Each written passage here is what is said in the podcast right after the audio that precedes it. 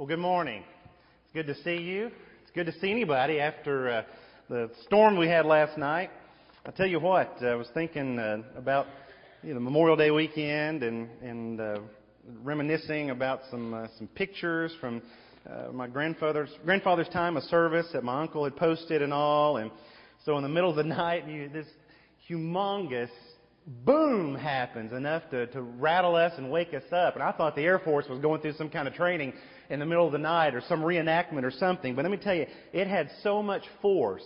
We live close to the air base. It had so much force that it knocked Callie out of her bed. It knocked her across her bedroom floor. It knocked her through the hallway, knocked her into our bedroom across the floor and right up in the bed between me and Tressa. That's how big and powerful that boom of thunder was. So I'm glad that you survived that, uh, as as we did too. You know, you think about this this weekend, and we take time to reflect, and we reflect on, you know, the blessings that we have because of those who have served for us and because of us. And I think about one of the greatest blessings we have is the, the marvelous blessing to have in our possession the entirety of Scripture. Anywhere, anytime, in pretty much any form we have God's Word. And what a blessing it is that I think we probably all at some times take for granted, not intentionally, but sometimes we just, you know, it's so prevalent, it's so readily accessible that we just don't think much about it. But what a marvelous blessing that anywhere, anytime, in nearly any language, you can access and grasp God's Word and His truth. And the whole Scripture has been given to us to enable us to live life to the fullest and to fully understand in realistic, practical manners what this life is all about. God is tremendously interested in life. And don't let anybody ever fool you and tell you differently. God is very interested in this life, not just eternal life, but very much this life because we are here and He's interested in us. And so you cannot read the New Testament. You can't flip through the pages without realizing that the Lord Jesus did not really give a flip about the Sabbath regulations of his day that men had instated to, to, to build themselves up and to help themselves out when they were set them against the need of the poor, the need of the hurting, the need of the crippled and the lame. And so in that instance, Jesus revealed the heart of God. For certainly God is not interested in stained glass windows. He's not interested in, in our elaborate wordy prayers. He's not uh, interested in our congregational hymns near as much, near as much, half as much as he is in producing love filled homes, as he is in producing generous hearts, as he is in the brave men and women who each day of their lives live in the middle of the world and keep their heads and their hearts focused on him. That's where God is interested. And I'm deeply convinced that we can only understand life, this life that we are in, when we see the Bible as the Bible sees life.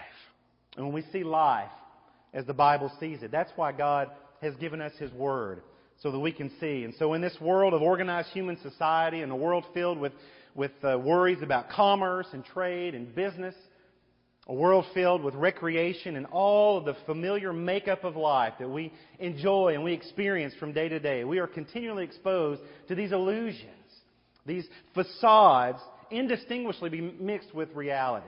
And so sometimes it's hard to tell them apart. What's real and what's not. And we're confronted with fake news. we're confronted with distorted perspectives, twisted motives from people around us, uncertain hopes, untested programs. And so when we come to the Bible, we learn the truth. And it's here where reality is set before us. The world as it really is revealed to us in God's Word. When we get down to the bare essentials of it, when we strip it down, strip away all of the, the, the, the, confusing illusion, we find it exactly how the Bible records it to be. This is life. This is God's view of life, the creator of life. And He gives us His Word, the good, the bad, and the ugly, the condemned and the redeemed, revealed to us and for us in His holy word. And so here's where our perspectives get straight. Here's where we correct our vision. Here's where we get our value systems righted in God's Word and our dreams weighed and our dreams evaluated as to whether they're real or only make believe. And the Apostle Paul wrote this marvelous letter, that we know as Ephesians as his analysis of life, especially as it relates to a Christian. And so Paul's view of the basic characteristic of life is put into one word struggle. Life is about struggle. It's about striving. It's about being challenged. It's about fighting through. Time and time again, Paul writes about this this conflict, this combat, this struggle of life, this continually, continual wrestling. And we confirm this every single day because we know this, we live this, and we experience this. But it's not wrong to dream dreams filled with romantic ideals. It's not wrong to, to dream about the, the wonderful future. After all, God has placed eternity in our hearts. And we long for that. And we dream about that. And we look for that. We work for that. And this faithful follower longs for eternity with God. And I love how Paul began this letter, this writing, reminding us to hold on to that dream. In Ephesians chapter 1 and verse 13, he writes, When you heard the word of truth, the gospel of your salvation, when you believed in Christ, you were marked with the seal of the promised Holy Spirit, who is the down payment of our inheritance until the redemption of God's own possession to the praise of His glory. So the praise of God's glory, the praise of His glory is to bring all of us into Christ Jesus, into His kingdom, under Christ's lordship, loving presence for eternity. That's God's glory.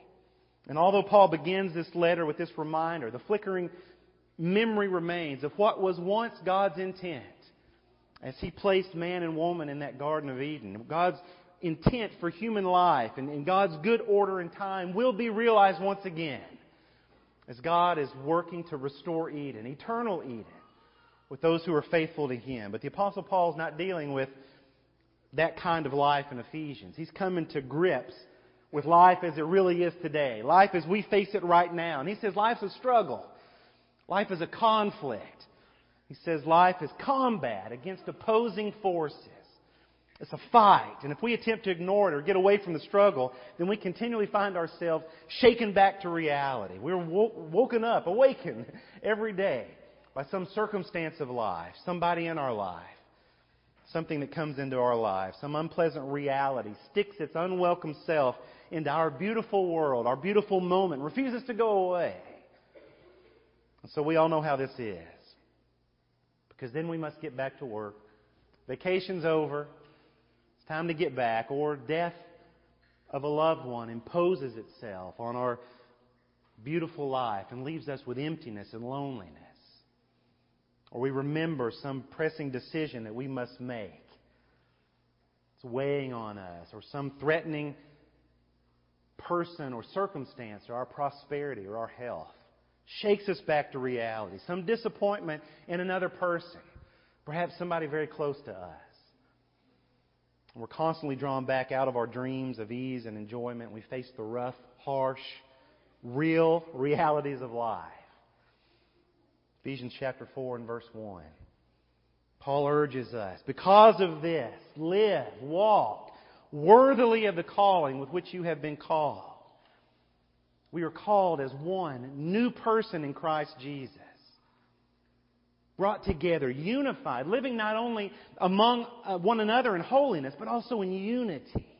United together in Jesus Christ. And so the struggle with living in holiness and living with unity is really, that's the spiritual war that we face every day. Is living this out. It goes on within us and it goes on around us.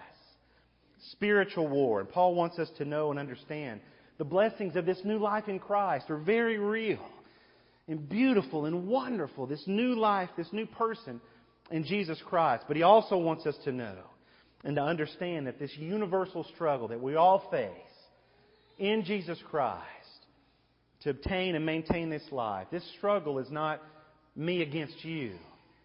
The struggle is not you against me. It's not us against them. This very real struggle that we face every day and we experience is God versus Satan.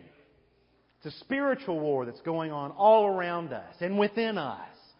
God versus Satan. And we, in our submission to God, we're used as pawns of Satan, even while we live and, and, and love and, and work and appreciate being the prize of God.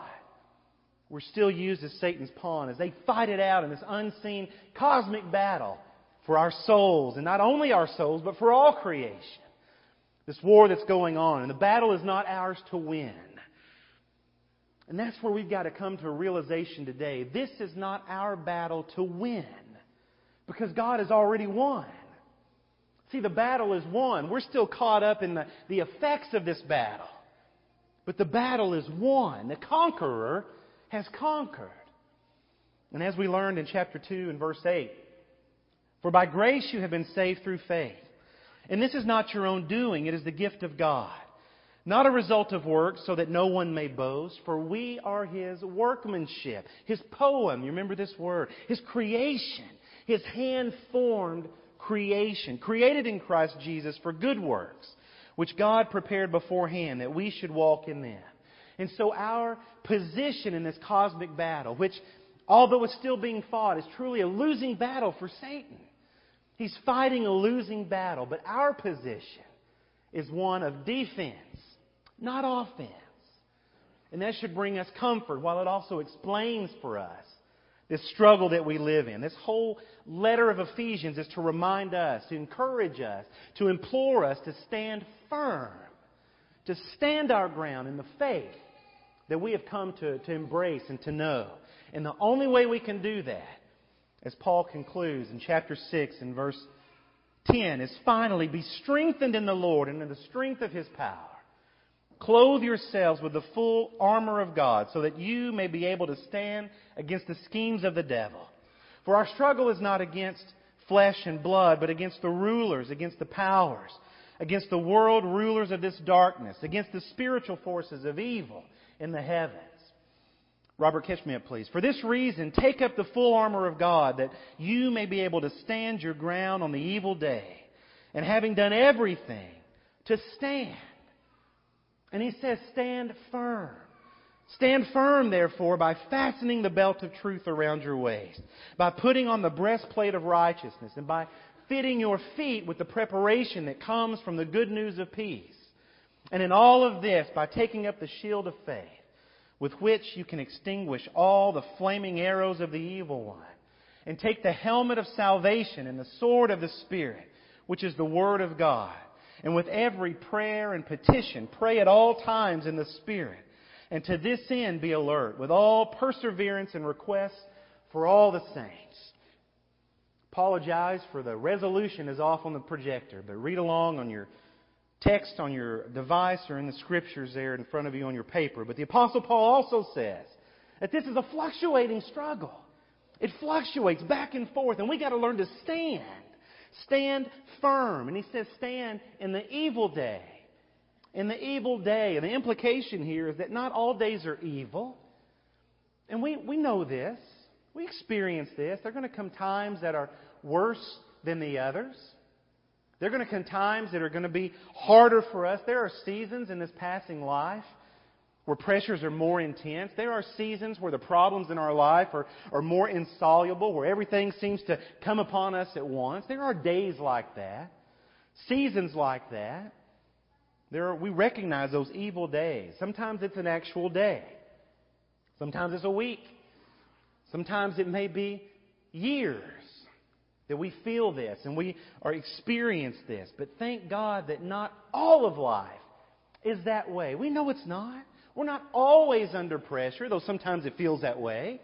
But when we look backwards, we see that we were not always in this moment. We're not always being confronted with overpowering circumstances, which call for all kinds of agonizing decisions. And the reason we're not always is because the grace of God. This grace that He pours out, He lavishes on us. And we should appreciate that. See, all of life would be an evil day except for the grace of God. All of life, and much worse if it were not for His grace, continually operates to restrain the forces of evil, to hold them back as much as possible while we live in this, this humanness, this, this, this temporal world, and to allow for these times of refreshing, the good days, the good moments, the blessings that we experience. And the truly tragic thing about human life is that we can take those times of refreshing. We can take those times of blessing and glory and we can enjoy them without one single thought for the goodness of God who allowed that to happen. It, it's happened to you because it's happened to me. You go through an entire day or an entire moment, reflecting back, you think, wow, I didn't intend, I didn't even, I didn't even say, Lord, thank you. Wow. How does that happen? Because we're human. That's how it happens. It's a tragic thing, but it happens. And so Paul says these days, though they're not always the same in pressure, they constitute the general makeup of life. Generally, the days are evil.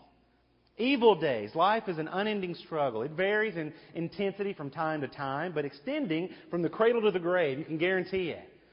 Life is a struggle. So what Paul has inspired and experienced firsthand, his firsthand analysis of a definition for us as to the nature of this struggle. He says this conflict that you experience is not against flesh and blood. It's not against humanity. It's not a human problem. It's not a struggle of man against man. And it may be a struggle within us, but it's not a struggle with us. It's not a struggle against us. He assures us it's not flesh and blood. You've got to look below the surface. You've got to get below and see who's there and who's affecting this. And why is this happening? And what's the cure for it? And how do we experience the cure? It's not against flesh and blood. How would you answer this if somebody said, What's the thing in your life that gives you the most difficulty? What is it? What's the, what's the greatest struggle of your life? What does that consist of? How would you answer it? Another human being? Somebody said life would be great if it weren't for people. we feel that way sometimes, don't we? Work would be great if I didn't have to work with other people. You know, what is that struggle that we experience? Is it other people? Is it terrorists? Is it people who are ignorant drivers? is it my neighbor? Is it a coworker? What is it that is the struggle of life? Is it a, a, a boss? Is it a child? Is it a parent? Is it perhaps your spouse? Is it an in law? Is it those Democrats or those Republicans? What is the basis for the struggle of life? What about those people? Or what about that person? And as we look at life in such a, a, superficial way, just skimming the surface, then we're tempted to say that our problem is other people. Our problem is them or that. And so we struggle against flesh and blood. But that's not the battle. The apostle says you can't explain life adequately on that level. You can't get to the heart of life when we just skim the surface. It's deeper than that because people come and go. Yet problems persist, don't they? Problems remain. Struggles remain. People are not just people. People are people who are affected they're affected by this cosmic battle between God and Satan, this good and evil. You've got to look further. You've got to look deeper than that. The problem is not against flesh and blood. The problem, rather, is set against the whole human race. It's a spiritual battle between God and the ruler of this world, the prince of darkness.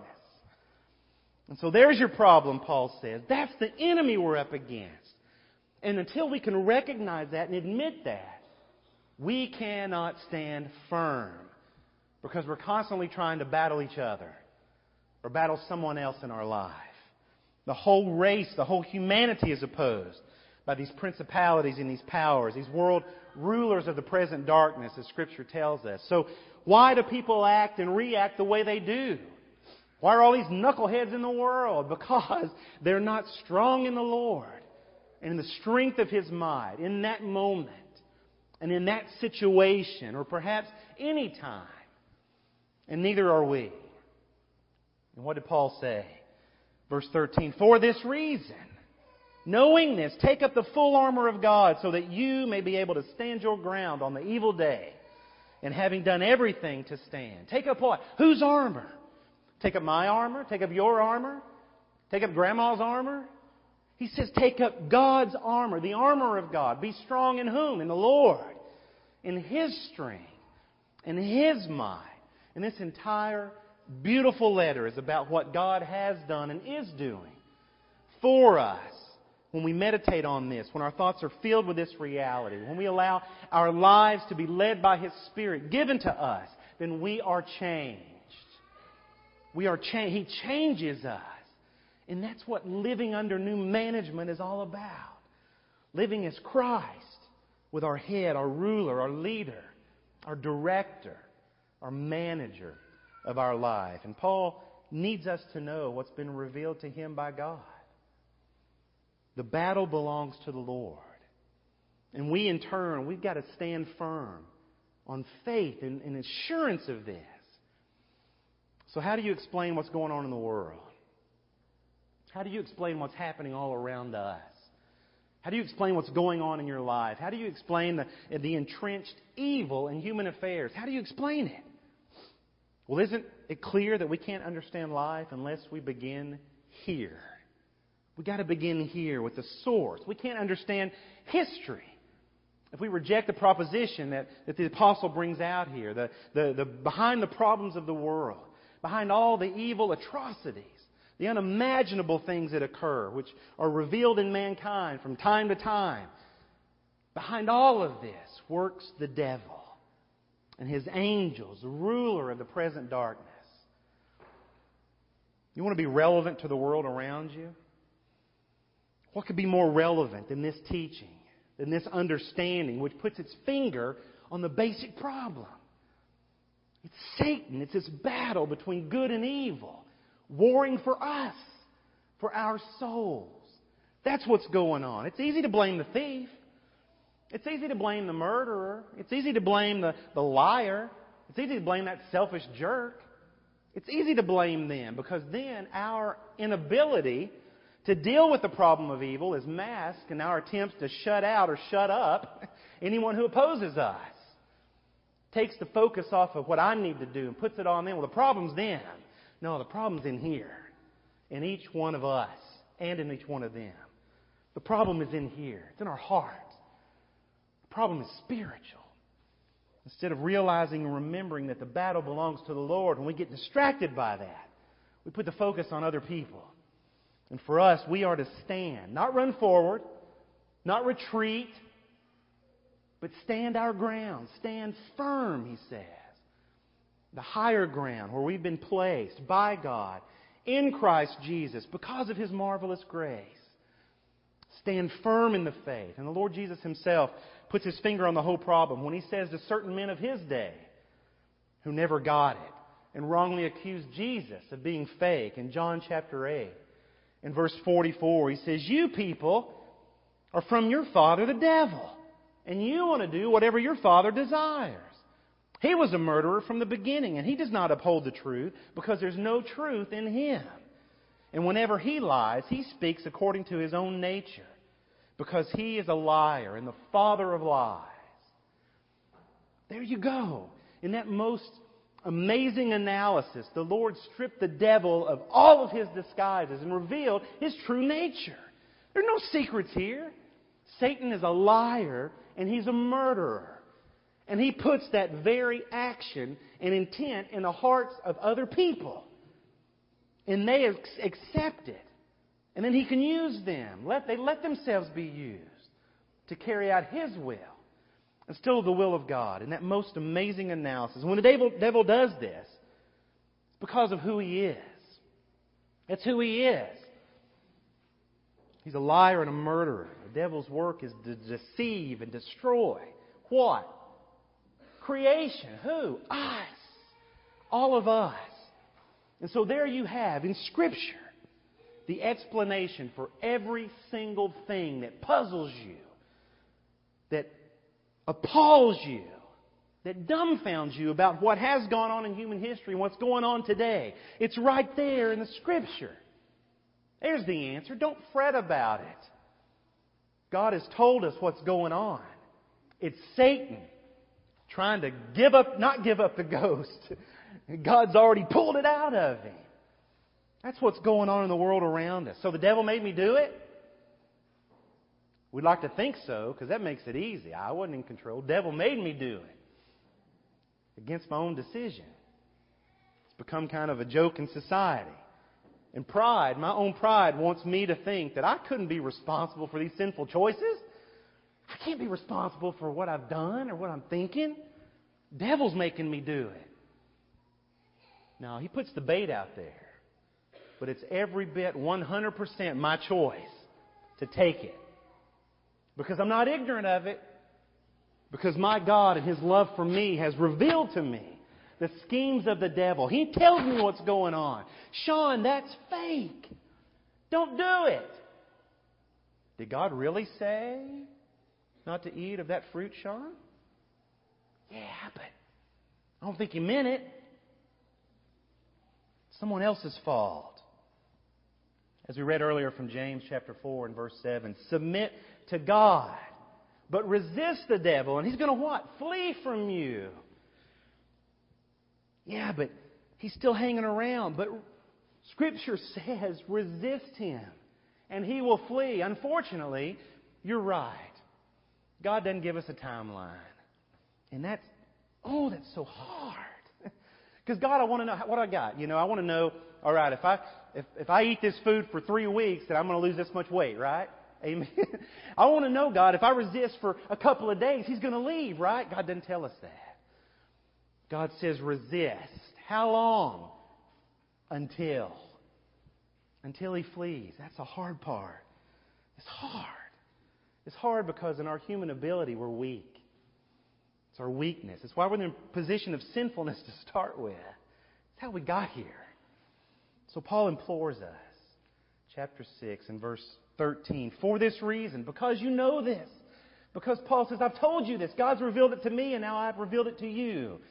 For this reason, take up the full armor of God, so that you may be able to stand your ground on the evil day. And having done everything, to stand. Standing firm, therefore, by fastening the belt of truth around your waist, by putting on the breastplate of righteousness, and by fitting your feet with the preparation that comes from the good news of peace. And in all of this, by taking up the shield of faith, with which you can extinguish all the flaming arrows of the evil one. And take the helmet of salvation and the sword of the Spirit, which is the Word of God, and with every prayer and petition, pray at all times in the Spirit. And to this end, be alert. Pay attention.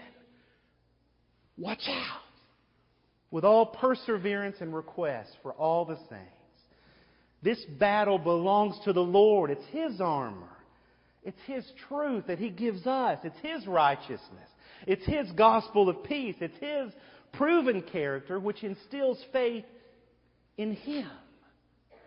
Because of who He is and what He's done. And that allows us to resist the devil and one day fully experience, fully enjoy this victory party with our deliverer, with Jesus Christ and God our Father. And over the next few weeks, we're going to break this down. We're going to look specifically at these implements of resistance that Paul gives us here to be mindful of, which God has provided for us and tells us to take it up in the efforts to stand firm. But today, the question is do you believe there's a battle going on that is beyond our human ability?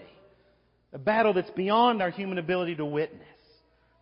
A battle that the only proof thereof is that we have blatant evil in this society that we can't explain and understand at times, and, and proof of our own sinful choices that we make, even though we pray and strive not to, we still do it.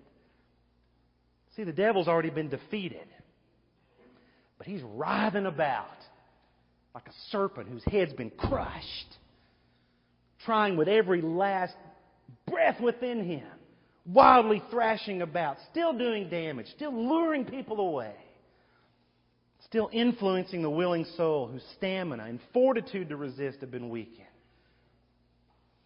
And by grace you have been saved through faith, not because of any one single thing that you have or have not done. By grace you have been saved through faith, simply and only by the gift of God. And with that gift comes this warning, this instruction, this provision to stand firm against these continuous attacks of Satan and against those who submit to his seducing ways. And so, my question today is do we believe that there is a spiritual war going on around us and within us? Do we believe that? Because until we believe it, we cannot address it. Because we're gonna, we don't need this armor of God if we believe the problem is everyone else. If we believe the problem is out there. If if we don't recognize the problem is in here with each and every human being who has ever breathed life, the problem is within. It's a spiritual battle. But God has given us the provision to stand firm. But we've got to take it up. We've got to put it on. And we've got to be steadfast every single day and recommit ourselves to doing that. And this morning, perhaps you are weak. Weak in this battle. This battle to remain faithful to God because of sin, because of life. This morning, God calls you to repent. You've recognized it.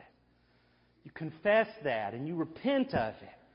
And God is faithful and true, and He will forgive. He will do that because of His Son, Jesus Christ, who has put on that very sin for each and every one of us. He carried that sin to the cross as we memorialize this morning around this table. As He gave Himself freely for us, He shed His blood, but He also shed His glory and became sin for us. And because of that, we can put on Christ in baptism, die to ourselves as we are plunged in the water as God makes us clean, not from the washing of the flesh, but the cleansing of our heart, the purifying of our conscience.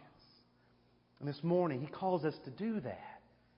Will you put on Christ this morning as your Lord and Savior? Will you ask His forgiveness so that your life can be free from this sin, so that you can once again stand firm in the armor of God? And this morning, as we assemble together as the body of Christ, the family of God, if we can pray for you, with you, as we encourage you, if we can celebrate your decision to become a child of God in baptism, will you make that choice this morning as we stand and sing this good song?